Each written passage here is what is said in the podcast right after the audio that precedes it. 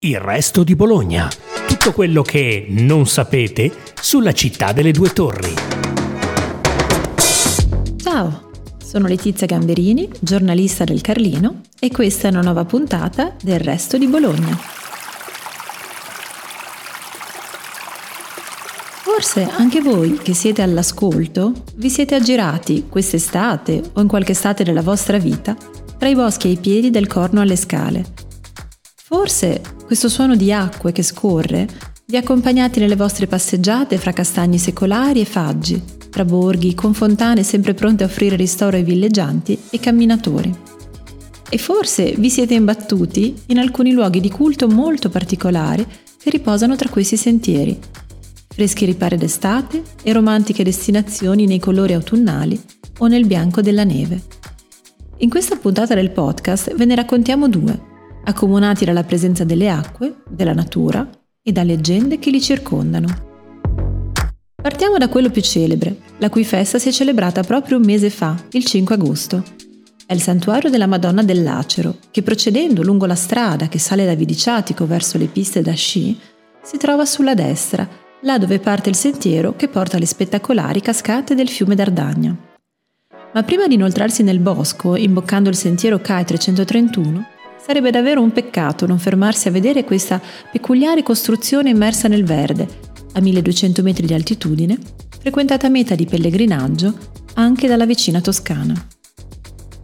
Come per molti luoghi di culto mariani, anche in questo caso c'è il racconto di un'apparizione, per cui bisogna tornare indietro fino al 1500.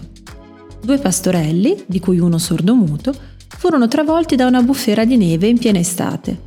La Vergine si mostrò loro proprio in prossimità di un acero e fu così che il ragazzino recuperò parole udito e iniziò la venerazione in questo luogo.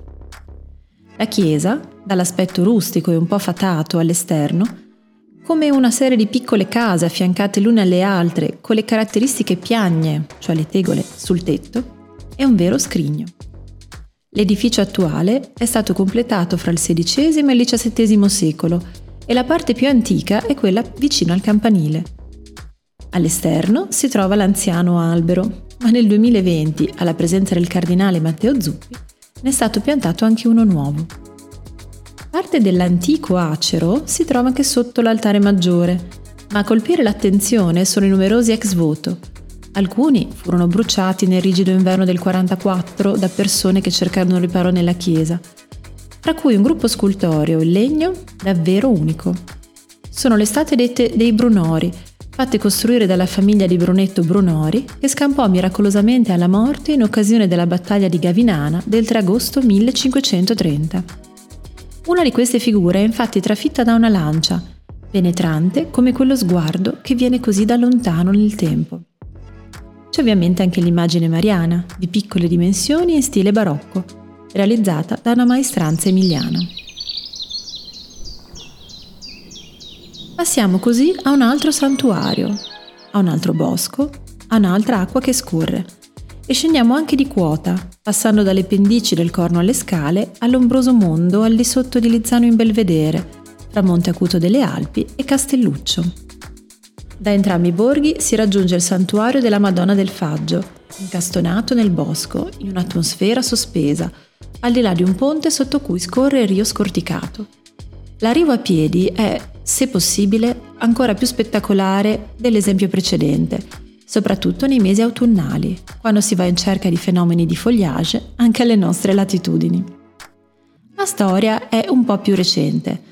La chiesa, anticipata da un accogliente porticato, dove d'estate vengono allestiti dei tavoli per i pellegrini, ha appena compiuto i 300 anni è stata costruita infatti a partire dal 1722 in un luogo dove si dice si sia manifestata la Madonna, ancora una volta a Pastorelli. La festa ricorre sempre d'estate, in questo caso il 26 luglio, con una processione fino al faggio in cui sarebbe stata trovata un'immagine mariana.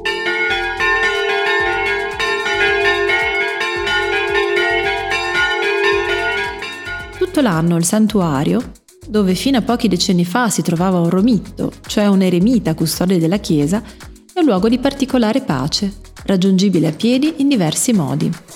Uno è ad esempio lungo il sentiero CAI che parte proprio nel cuore del borgo di Monteacuto delle Alpi, piuttosto ripido.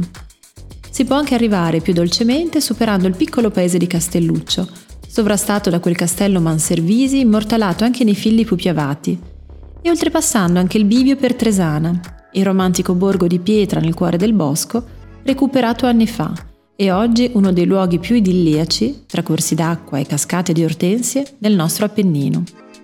Da qui si può arrivare anche in auto, salvo poi lasciarla a circa 600 metri dall'arrivo per percorrere l'ultimo tratto all'ombra degli alberi.